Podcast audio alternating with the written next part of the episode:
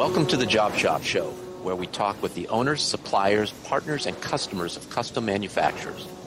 Listen and learn the secrets of top-performing job shops, the tools, techniques, and backgrounds that have made them successful, all in the quest of raising the bar for custom manufacturing. I'm your host, Jay Jacobs. And now, a word from our sponsor, Paperless Parts. Making parts is a challenge. We all know that. But luckily, you don't have to go at it alone. Paperless Parts is there for you and has a publication called In the Shop.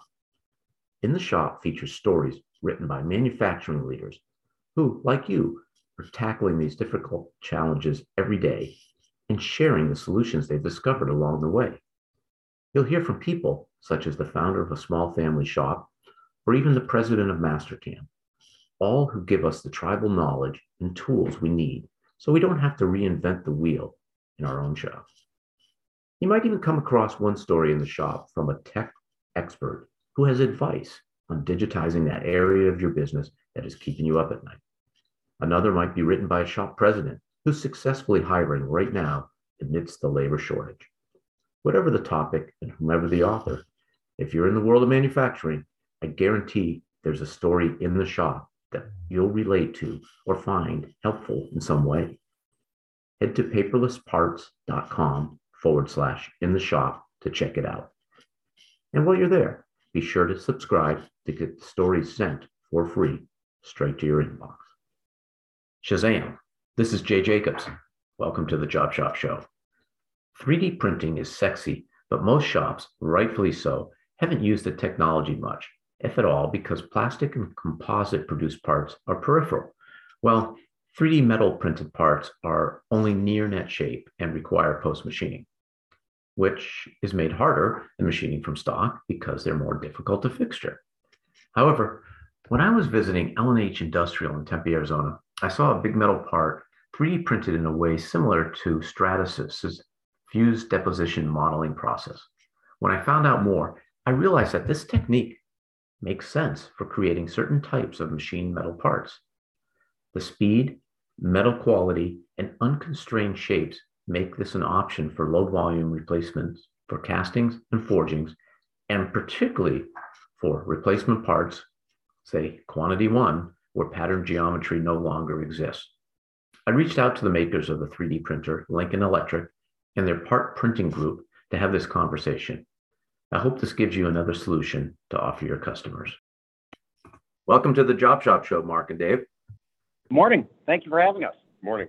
Very excited to explore metal three D printing. And I love your guys' tagline, delivers big parts in less time. And you guys can really make some big parts. Perhaps we could start out.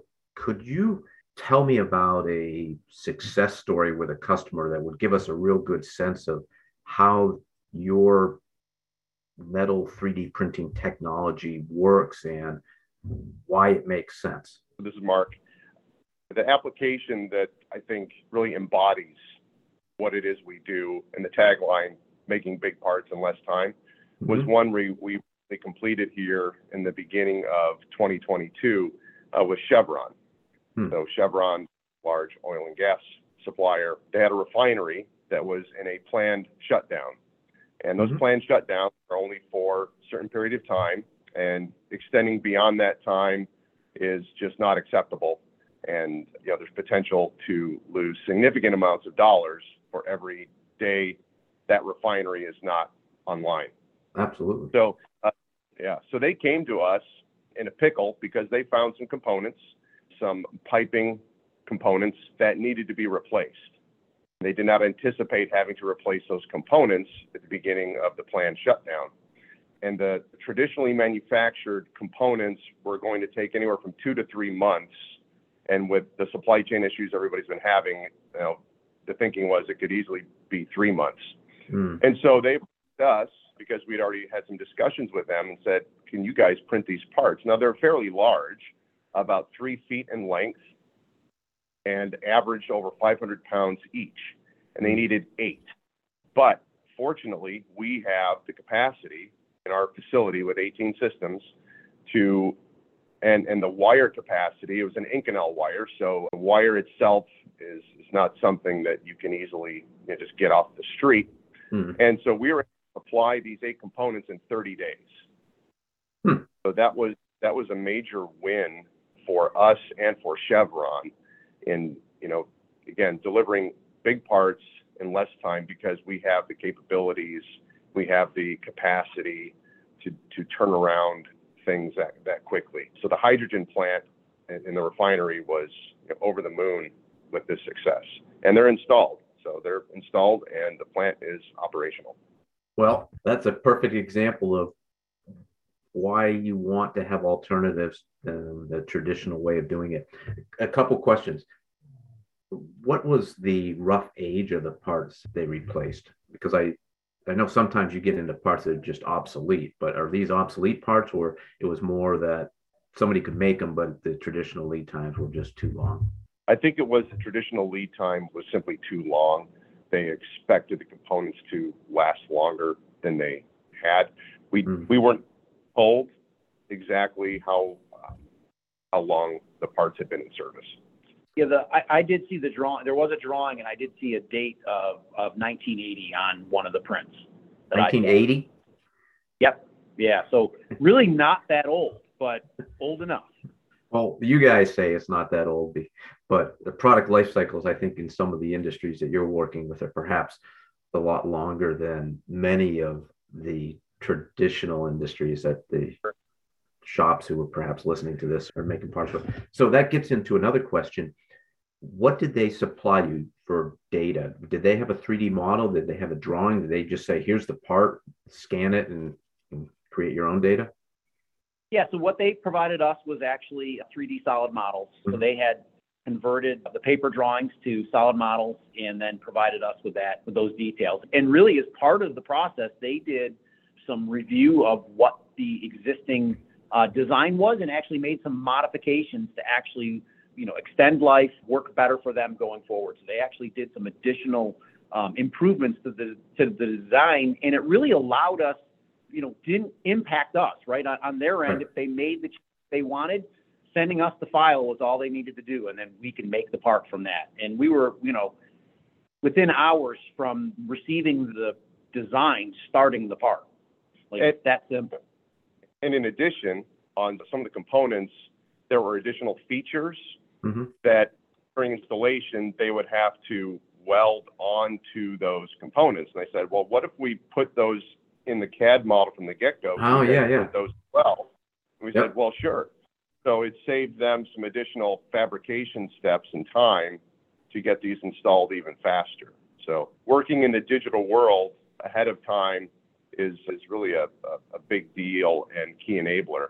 Were the, well, let's say the primary part, and then you, you put some other parts that created an assembly, it sounds like, were those Chevron design parts, or was this something that they had bought from another company and installed in their plant, and then they like, took over the responsibility for the design at this point? They were replacing castings, and you know Chevron doesn't have a foundry, so the original components were from some foundry at some point in time from somewhere. We we don't know. The design and responsible for signing off on the components. Well, I was just gonna say they were comfortable with the weld wire we use in the application because it's the same weld wire used to weld all these components together anyway. So they know how how that weld metal behaves in service, and it was more than acceptable for the application. Did you finish machine the parts as well, or was that something that they took on? No, that's something they took on, and actually the finished size of the parts was acceptable, so there wasn't any machining. What they did do was some surface grinding so that they could do some, you know, visual inspection of the parts and some mm-hmm. U T type inspection as well as die penetrant. So yeah, they, they did some grinding to the surface of the part, you know, and you're talking a couple hours and, and the part's completely smooth. If you can imagine, you know, weld metal beads stacked on top of each other, it's not a it's not a smooth surface like a finished machine component, mm-hmm. but it is, you know, I would say it's comparable to a very rough casting, and you can definitely smooth that out, you know, just with some simple grinding. So yeah, that's all they had to had to do. Awesome. Well, that super story, and I love how three D printing can, particularly in the aftermarket, make those significant improvements in the getting parts back in people's hands, particularly in those times when it's an unexpected failure or a, or a part need. I'd like to ask you, Dave and Mark, to introduce yourselves and tell us a little bit about what you do at Lincoln Electric. Mark, maybe you go yeah. first. I'm Mark Douglass. I'm the business development manager for Additive Solutions, which is the business unit that Lincoln launched in early two thousand nineteen to print parts for customers. So receive the C A D models, drawings from customers, and actually now as the business develops, sometimes we take parts that are broken, obsolete, they don't have drawings perhaps, and we will three D scan, create a point cloud, and then create a C A D model from which we can work to three D print parts. But basically we're a part supplier to customers in the as printed, as we call it, as printed condition, or we do have some finished machining operations as well. We can, you know, we can send it out for heat treat, mechanical testing, all sorts of, you know, non-destructive evaluation of the post-printing operations to, to third parties who we trust. But that's basically what our business here is, is in Cleveland. Yeah, and I'm Dave Sterio. I'm the director of the Additive Solutions business unit here at Lincoln. I've been with Lincoln for twenty-seven years. Previous to launching this business, I was actually managing our fabrication and machine shop within our maintenance department as part of my role as the manager of the maintenance operations. You know, and you brought up earlier kind of the question of what's an interesting story. We're actually printing one right now. So in our production facility, we make stick electrode, and as part of making stick electrode, there's a piece of, there's a what we call a material cylinder that we use in that process where we load what we call the slugs of coating that we put on stick electrodes. And something happened in our production facility where uh, the cylinder actually got scored. And so we're actually printing this cylinder right now. It is about thirty inches in diameter. It's about, uh, the wall thickness is about three inches thick. And this part is eight feet tall and it's eight thousand pounds. We're about a week and a half, two wow. weeks away from printing that part. Yeah, so talk about real world applications. You know, on, on my end, running the machine fab shop, this is absolutely, you know, really, you know, changing, because we're going to have this component back and installed four months sooner than we'd even get the cylinder material right in stock to start doing the machining. We're going to beat the timeline by at least four months. So this is the kind of game-changing type things that you can do with three D print metal printing. And, uh, you know, we're really excited about it. I'm totally geeked out every time we get to do something like this. You know, my, my old friends over in the maintenance department, we get a call, and the next thing we know, we're scanning something and uh, converting it to a C A D file, and uh, shortly thereafter, printing a part. And and it's, you know, when you talk about these parts, right? This this part, like I said, it's going to be eight thousand pounds. You know, that's not for the faint of heart, and that's not your desktop printer, right? No, no, a little bit different.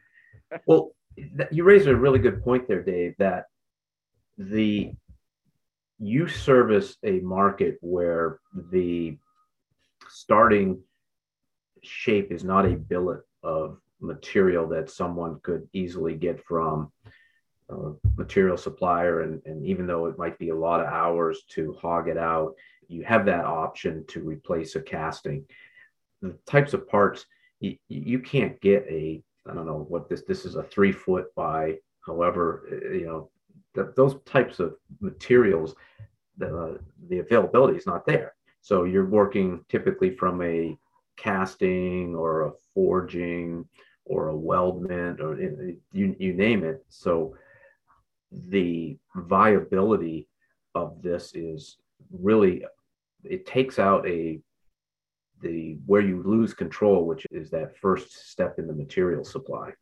Yeah, absolutely. Right. We, if we have that material in wire form, we can pretty much make any shaped looking part that you want. You know, if, if somebody just wanted a billet from us that was out of a strange shape, we could print it.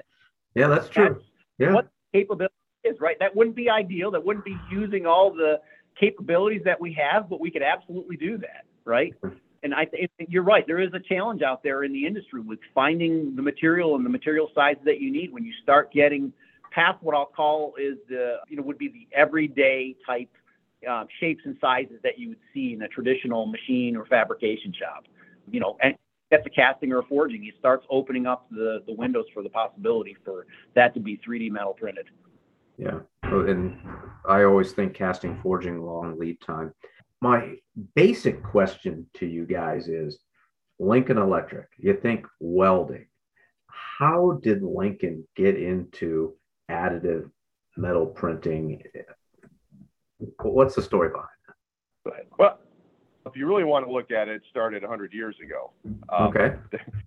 There's actually a patent. There's a patent out there from a guy at Westinghouse from nineteen twenty-five, where he was he conceived of using stick electrodes to stack weld beads to make decorative vessels of an ornamental and useful nature.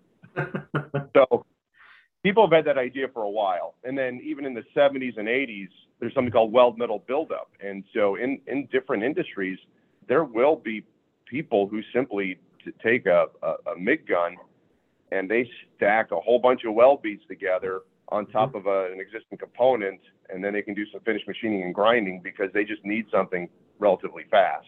Mm-hmm. So it's been there, but what wasn't there was the control, the software, the mm-hmm. automation and robotics. And so over a decade ago, we saw the potential for this with our automation business, which had been growing quite a bit with robotics and, and but, knowing about excuse me, Mark, when you say your automation robotics, so if I'm thinking of it correctly, you wanted to automate the actual, the traditional welding. So that enabled you to get some expertise in control systems and then the robots to apply it to traditional welding. Correct.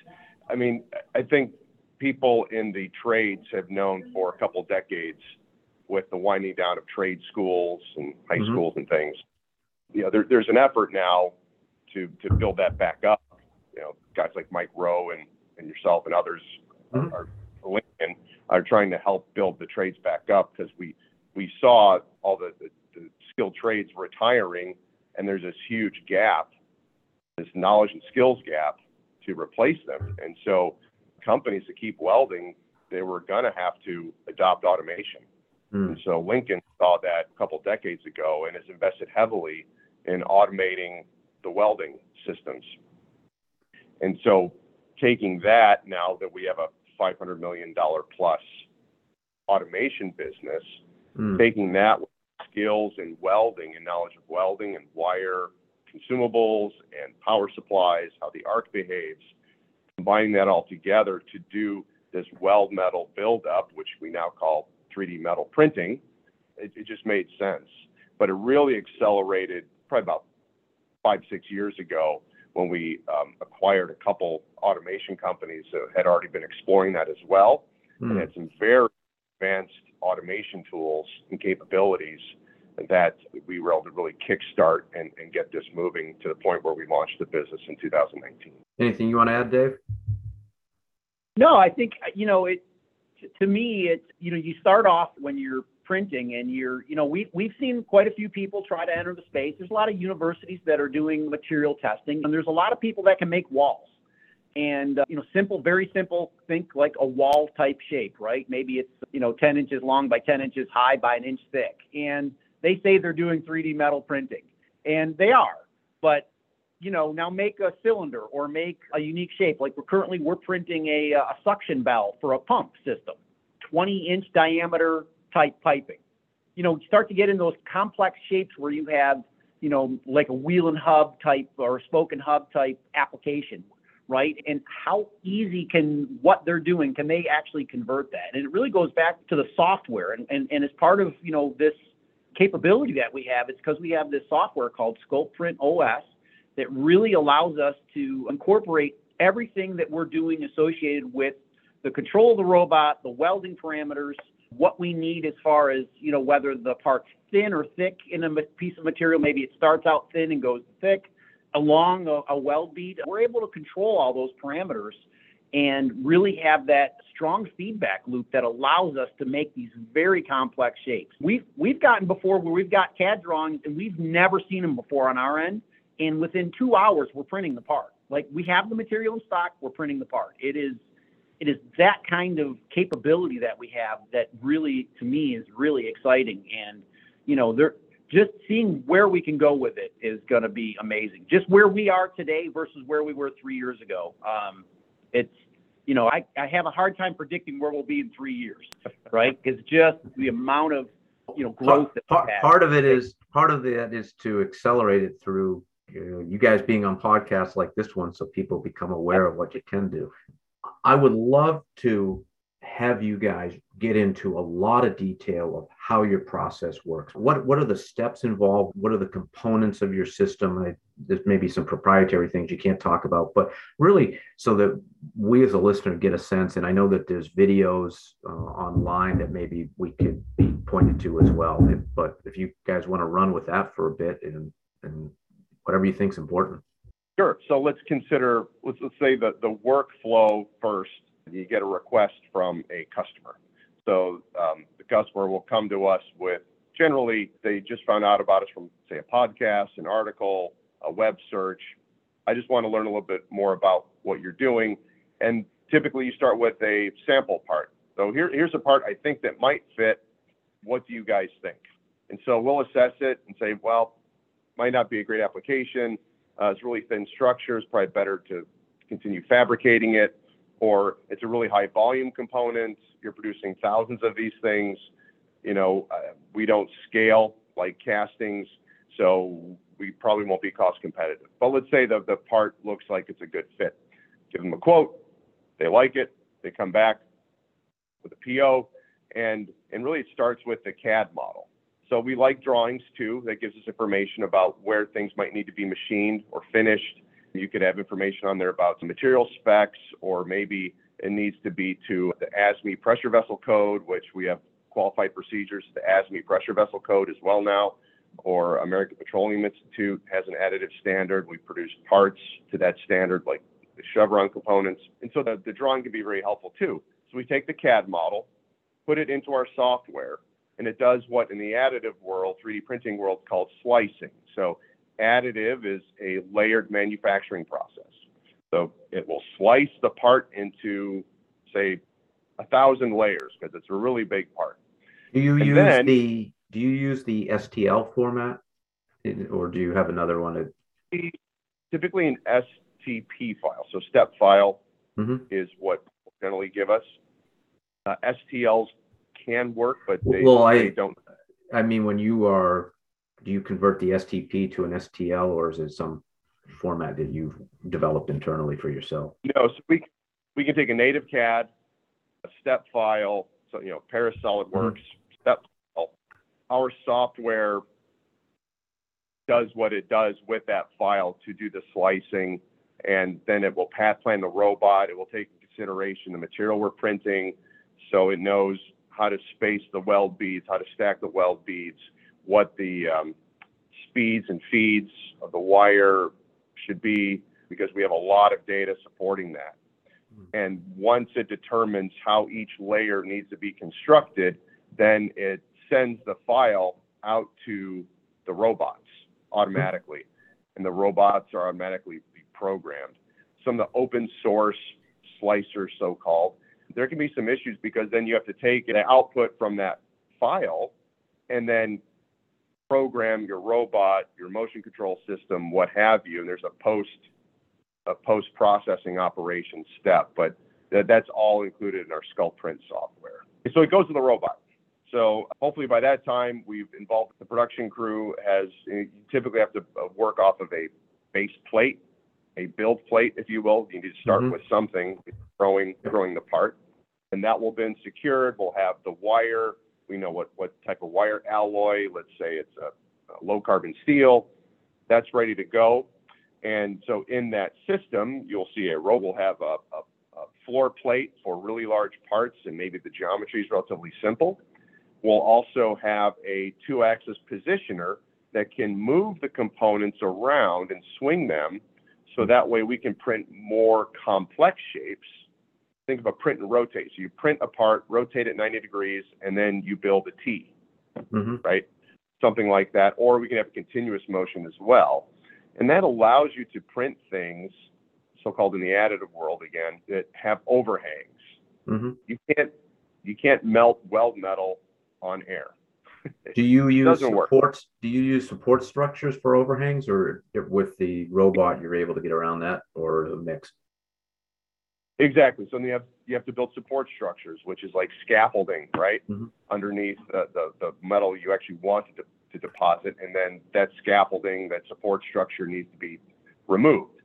Sometimes we do still need supports, but having that uh, positioner gives you a lot of flexibility to eliminate or at least greatly reduce the amount of support structures. So we have those positioners, and depending on the component, we will build off the floor, like this eight thousand pound part um, that's off the floor. The positioner goes up to about thirty-five hundred pounds. Okay, so we have the positioners, and with the robot, then there's, of course, the torch, there's the wire bundle, there's the wire feeder, and it's an enclosed system, but it's still open atmosphere. Enclosed system because we want, we have a fume hood because we want to extract the, the fumes from the welding process, just like um, any other welding, you know, arc welding process, you want to get rid of the fumes, but it's, it's localized gas shielding. So it's not a pressurized chamber, anything like that. And then next to the cells are the power supplies, which we use our PowerWave advanced power supplies. We'll, we'll have a drum of wire. Of course, you have the robot controls, control box.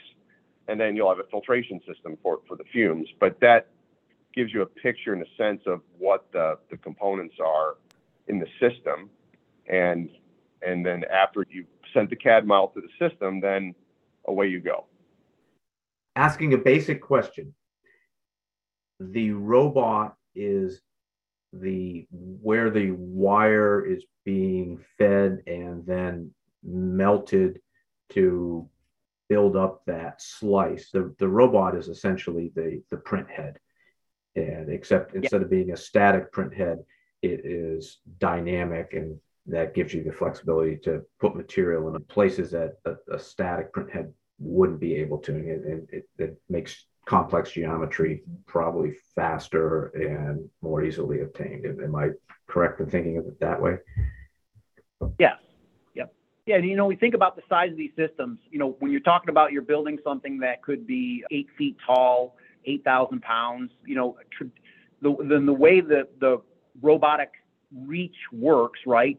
Now, we couldn't print something that was five feet in diameter, eight thousand, you know, eight feet tall, because you wouldn't be able to get that reach all the way up as you're um, going in the robot. So, so think about it along these lines. We can print like a three by four by five block of steel on the base plate, or you can print something as tall as a, a foot by a foot by nine feet tall, right? So give you an idea, kind of, there's an envelope, oval, if you will, that you can print within. Now, with that said, that's our current system limitations. That doesn't mean what the future is, right? So making our own automation systems, we can make bigger, you know, positioners, we can make the robot, we can raise the robot up, we can put it on a track to have more linear length. So a lot of flexibility associated with where we can go with this. We currently chose the size systems we have based off of some of the data that we had from, you know, who was coming to us very early on. Mm-hmm. And, uh, but that doesn't limit us, you know, it might limit us today, but it doesn't limit us tomorrow, right? We have a lot of flexibility and be able to, to modify a system to make it be able to do much larger size parts. I think it is really interesting is that, yes, you can go really big, and you, you know, go big or go home, right? Mm-hmm. So that, that is an option. But as you go bigger and bigger, the prints get longer and longer. We're talking four right. or five weeks. It could go, you know, two months perhaps, twenty-four seven. Mm-hmm. Well, that increases the risk, though, too. If something happens to the equipment and you have downtime, then you're unable to finish the part, right? Mm, yes. Um, and we have some applications where, okay, we didn't have a printer large enough, but at the end of the day, it's weld metal, so it can be a fabrication. So yes. we had a, a pretty cool, pretty cool part we did with a, a sculptor architect. Her name's Jenny Sabin, and and she had a sculpture that was twenty-eight feet tall. Well, we can't print twenty-eight feet, but we broke it up into nine sections. It was, it was a stainless steel component sculpture, and broke it up into nine sections, printed those, shipped them to Omaha, Nebraska from Cleveland. And a local fabricator, not having seen this before, not ever having welded three D printed metal before, hmm. was able to fabricate the structure. They got it passivated, cleaned up, put some other interesting uh, items on it. And now it's at the University of Nebraska Medical Center in Omaha. And it, it's a really cool uh, looking sculpture. So you don't have to be limited by just the size of the system. You can break it up into components, and that reduces the risk if, if the system goes down. And, and actually, you can get it faster, too. So, you know, right. we could deliver those nine parts with nine systems in a matter of uh, a couple weeks versus, you know, if you try to do the whole thing, it would, it would have taken a couple okay. months. So, right. Let's talk about the parts themselves. And I'm sure people listening are saying, well, what types of materials can I get a part made out of?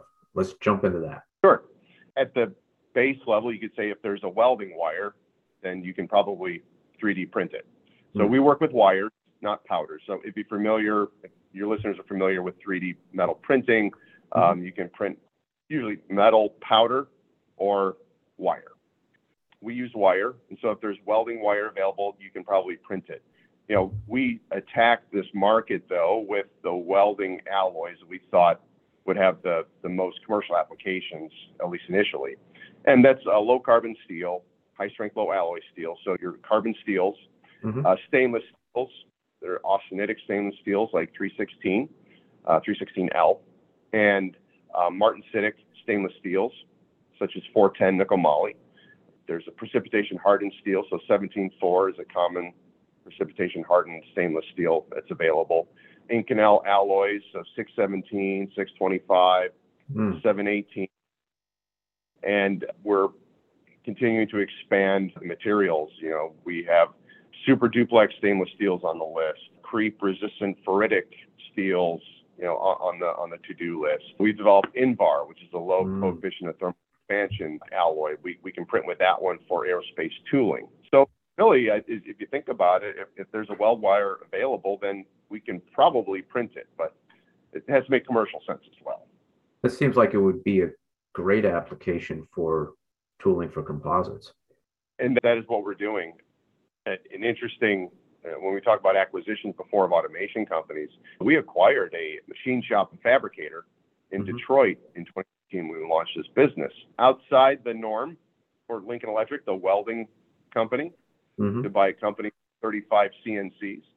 But what we knew is that, one, there would need to be some finish machining capabilities for us to, to deliver components to customers and able to machine really large parts. I mean, Baker has, has a five-axis C N C with a forty-five foot long bed.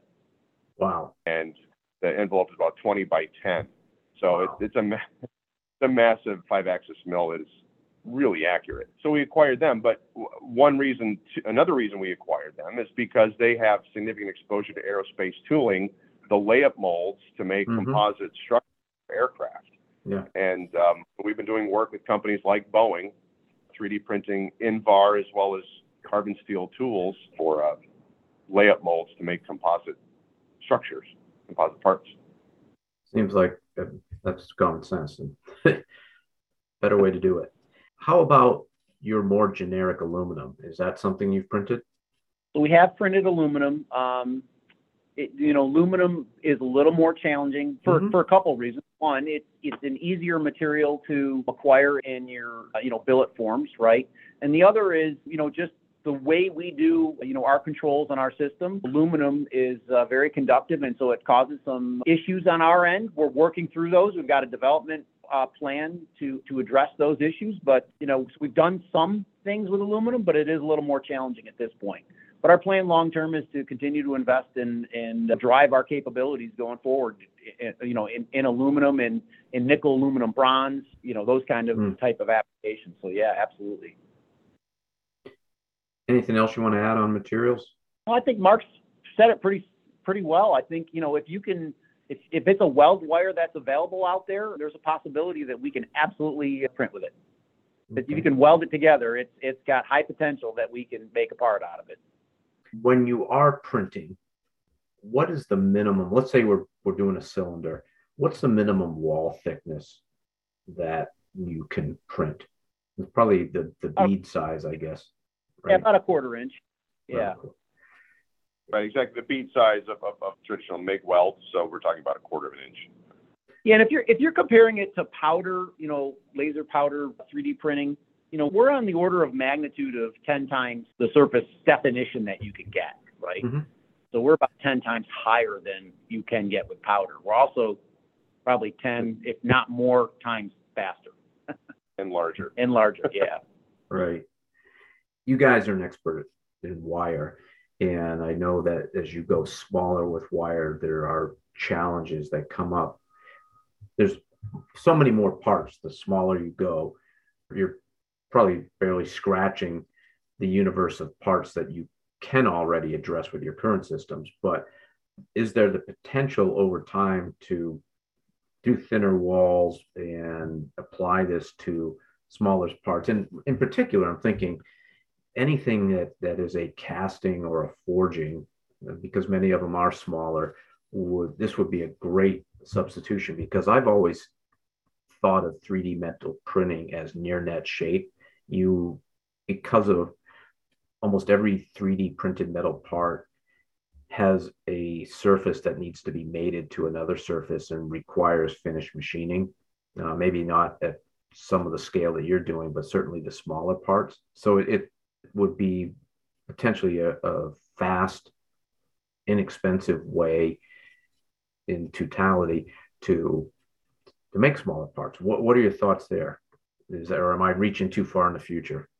No, I don't think you're reaching too far in the future. What what I would say, um, parts larger than, say, a basketball, larger than a microwave, tend to lend themselves to our our technology, the, the big welding based additive. As you said, we can go to smaller wires, but at the end of the day, you're still getting a weld puddle that's mm-hmm. about a quarter of an inch, maybe a little bit narrower, but let's say you go to an eighth of an inch.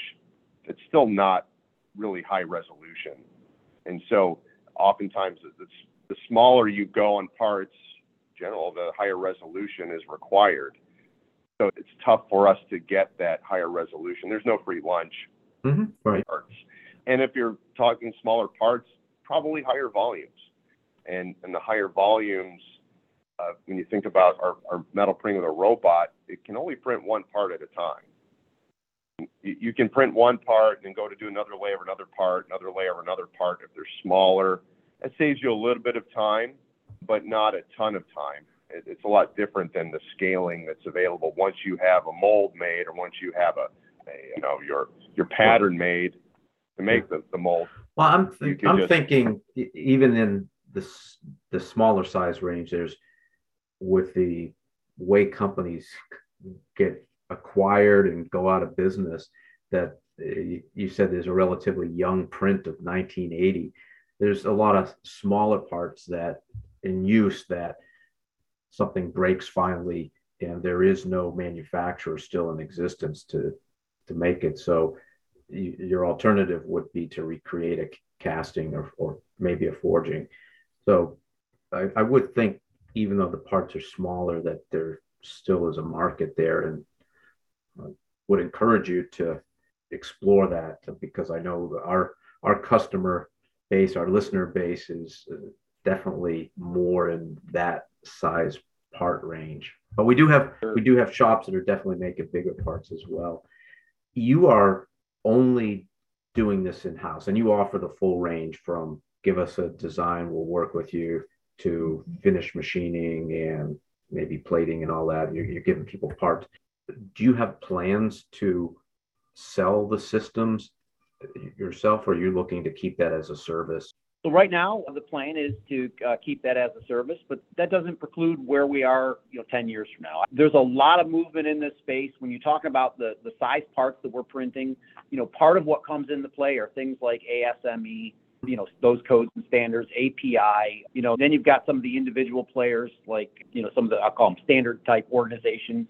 Um, and so, you know, on, on our end, it's about driving that technology, and that's part of what we're doing with our in-house you know, production side is we also have a, a development side that we're doing, and part of that development is really driving the technology and the ability to use this technology throughout all these industries, right? And so, you know, having that expertise in-house, the capabilities to not only make the parts, but do, do the development work, we think is going to actually drive this technology a lot faster. And, you know, the other thing is, at the end of the day, you're talking about when you want to make a part, you want to make something that's big, and you're talking five thousand pounds, run that, you have to have the right people. At the end of the day, it is still manufacturing, right? It's not lights out. It's really close to lights out, but it's not lights out. You're doing welding. You've got, um, you know, your consumables that you need to change out with your welding applications. And so yeah. I think we're uniquely set up to actually address that. We have eighteen production systems currently in, in our facility with room to expand,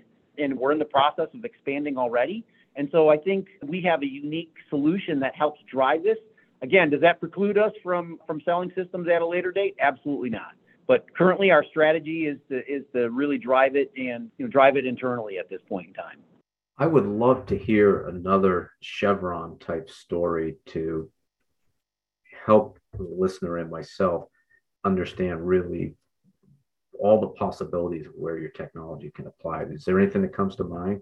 We have several. But again, interesting anecdote. This is actually just from last week. We had a customer who approached us a, a few weeks ago, interested in three D printing. What do we think? And they sent us an R F Q uh, for a part that was about three to four hundred pounds, about call it a foot and a half by a foot and a half kind of box. And they sent us R F Q. We gave them a quote. It was simple shape, so within a week, uh, they turned around, gave us a P O pretty quickly. And then we printed the part and delivered it to them in actually less than a week. And and I caught up with them last week and said, how, how did it go? What did people think about the parts? Well, we were pretty skeptical about it. They looked at it and said, wow, it, it looks better than we thought. And then they hmm. machined it. And they said, wow, it, it's not Swiss cheese inside. It looks like a regular looks like a regular raw component that was machined. They said, well, okay, that's just the we just skimmed the surface, right? We we have to do radiographic testing and ultrasonic testing. So they, they did the non-destructive evaluation and it came out clean. Wow, that was really good. So that was great feedback. That was really positive. Uh, and it was a low carbon steel. And I asked, well, how did it compare to uh, traditional? I assume it was going to be a casting. So, well, so we're still waiting for quotes back from the foundries. So I, I think that we're not always that fast, but we can be a, a really fast option when you need it and when a customer's machinery and equipment, because this is a, an equipment O E M and they've had components yeah. installed, like you said, for decades, and you never know when that odd part that breaks, it wasn't supposed to break, that needs to be replaced, and that customer's screaming at you mm-hmm. because their equipment and not producing their parts. It can be a pretty valuable service. And, you know, because of our software and ability to take a C A D model and just go versus having to go through the pain of, of designing the mold. I mean, that mm-hmm. takes time. Yeah. Design the mold process and how that needs to be done. And then from there, then make the pattern and then make the mold and then, then pour it. And then, of course, if it's from Southeast Asia, then you have a really long yeah. yeah. Before you get it. So, because it's unfortunate, we've lost a lot of foundries here in the U S, right? Yeah. I mean, right. Like all things we've lost. And so this is a way of kind of onshoring uh, a digital foundry. Mm-hmm. I think it's important that you expand a little bit upon, along the metallurgical lines, the fact that this is equivalent to, if not better than, billet material. It is. And something I think we, we should have said during the material metals portion is that while we can be replaced for castings and forgings, oftentimes it's not a one-to-one on the material. So when you think about the weld wire alloys that are out there, they're not an exact chemistry match. In fact, they're right. usually not a chemistry match to the casting and forgings like you have from A S T M. Mm-hmm. So uh, you do have to think through on the three D printing you know, really more, what do you want at the end of the day? What are the material properties you want? What's the corrosion resistance you want? And then we can work with you because, again, we have some really smart materials guys to help you work through the appropriate weld wire to substitute for your casting and forging. You know, our factory, we're replacing ductile iron. So we have you know, some cast irons we're replacing. And in these applications, that's just fine, if not even better, because typically we have higher yield strength, higher tensile strength, and better toughness mm-hmm. uh, than the cast iron. So, but th- there's definitely something to, to think about. They might not have an exact chemistry match. And so you just need to think through, you know, what could suit you for your application. Again, a- anecdotally from people we've talked to mm-hmm. is one reason. A few customers came to us, the reason they want the three D metal printing after they machine the parts and see the quality is they're tired of repairing their castings. um, yeah. Uh, and what, what do you repair castings with? Weld metal. Right. So let's just start with weld metal from the get-go. Right. You're, yeah, you're adding a different material to your existing material. Yeah. Well, this has been super informative for me. I really appreciate you guys taking the time. Uh, I want to share with the listener places where they can go to learn more. additive dot lincoln electric dot com is a great starting point.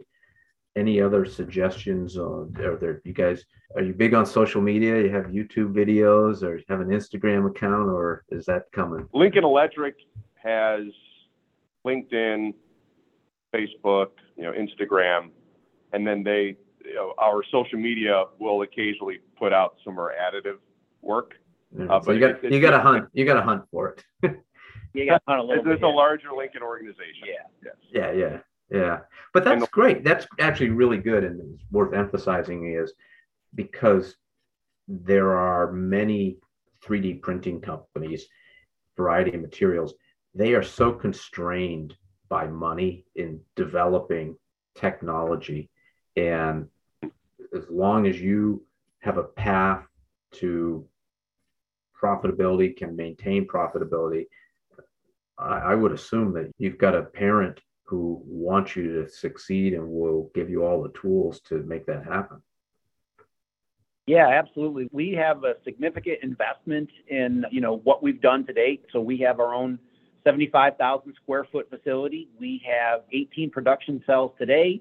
We've done, you know, an acquisition, you know, of a of a very large uh, machine and, and uh, tooling builder up in Detroit. We have invested a significant amount of money into this organization, into our in our additive solutions business here at Lincoln, and uh, you know, the plan is to continue to do that. We are we've started out with five of us in the building. We're over thirty today. We are uh, growing, expanding, and continuing to invest. And so we think we have a unique, you know, value proposition for people out there that find themselves in unique situations that need a little bit of help. I wouldn't say we're supermen, but we think like we can be pretty helpful. We like it when we can help our end customers, so, and provide them a solution that, you know, they really didn't necessarily know existed even uh, a few months ago. So that's yeah. the exciting part, I think, as we go forward. Well, let me ask you somewhat of a loaded question, and we can edit this out if we if we have to, but I'm a pricing enthusiast.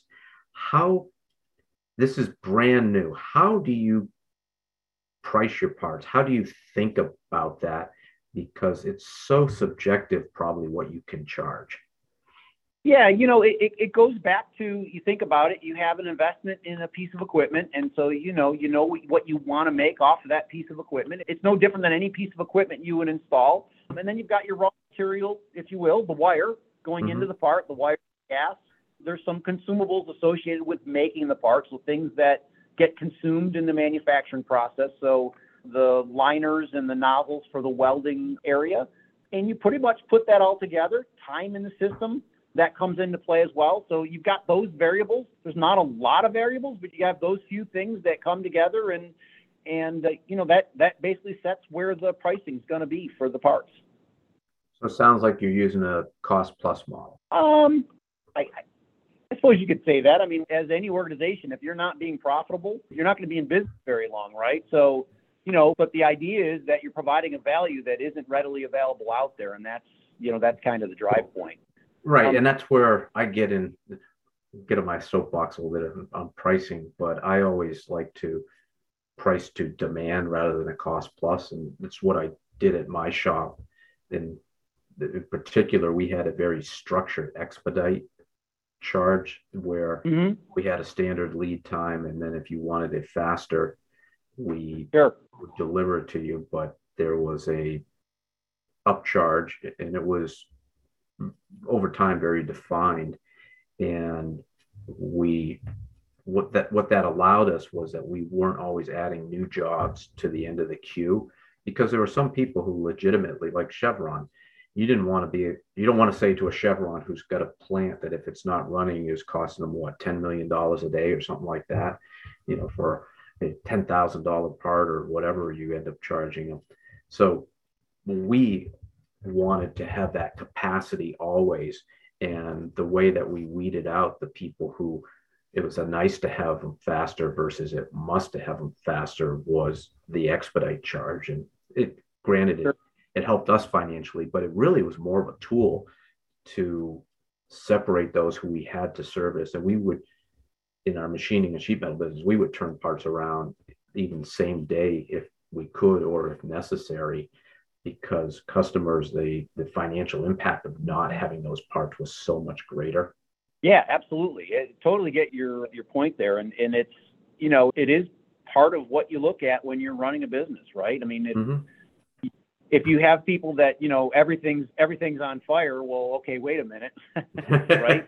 Right. Let's charge, because it seems like everything's always on fire. But the reality of it is, you know, our, our whole goal here, you know, and, and we're, we're still new. We're three years in. We're still new. We want more customers. We're looking for them, and we're open for business, and, and we're ready for that next part.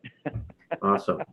Well, it sounds like you've got lots of room for expansion, and I think this is a fantastic way to get to that near net shape. How can people learn more? How do they, if they've got a project they think might be a fit, where do they start? As you mentioned, the website is, is a great place to start, additive. Lincoln Electric dot com. And from there, uh, you can hit the contact us button. There's a request for a quote button, and you can even upload files there if need be, or just hit contact us and we'll get back to you and uh, discuss your application. It often just starts with, with a phone call, or these days a WebEx, discuss the application and see where we go from there. But the website gives you a good amount of information about who we are and, and, and what some of the potential is, a lot of things we discussed here. Mm-hmm. And then, uh, yeah, and just reach out to us through contact us, and you'll probably end up uh, talking to me or one of the guys working with me. Excellent. I just want to thank you for, you know, having us on today. Uh, this is exciting. Looking forward to getting feedback from what your uh, what your audience uh, thinks, and hopefully we hear from some of them too. That'd great. be great. Yeah, well, thank you for your time. Yeah, and I want to give a shout out to Mike Wandler at L and H Industrial, which is where I learned about you guys. He has a couple shops, uh, one one in Wyoming, one in Phoenix, where I saw one of your parts. Uh, and it was, there's one thing in watching the videos and going online. When you actually see a part in person that you guys have made, I think it clicks and you go, okay, this is how we should be doing things in certain circumstances. Kudos to you guys for bringing it to market. And I I think you guys really have fun jobs, because you're at the cutting edge of something new. And there's, there's always those new applications and those rescues that you're going to be involved with to break up the monotony of the traditional day-to-day production. Yeah, yeah. Mike's a great guy. And if you want to see parts, we're open to visitors here in Cleveland. The summers are, are really nice in Cleveland, so uh, come out. And, and visit, so. Yeah, come out, come out soon, right? December. It won't last for long, but right now it's nice. Yeah. Well, listeners, I'll throw this out. If you machine castings, particularly big ones, of course, and maybe thinking of the aftermarket space, thinking of parts where you only have prints and not three D models, is this a technology you might want to investigate? Until next time, keep those three D printers printing, those lasers cutting, and those spindles turning. Have a super day. Thanks for listening to the Job Shop Show podcast. If you enjoyed today's episode, Please be sure to subscribe so future episodes are automatically downloaded directly to your device. You can also leave an honest rating and review on Apple Podcasts. Not only do I read every single one, it also helps me understand what content matters most to you. Thanks again for listening to The Job Shop Show.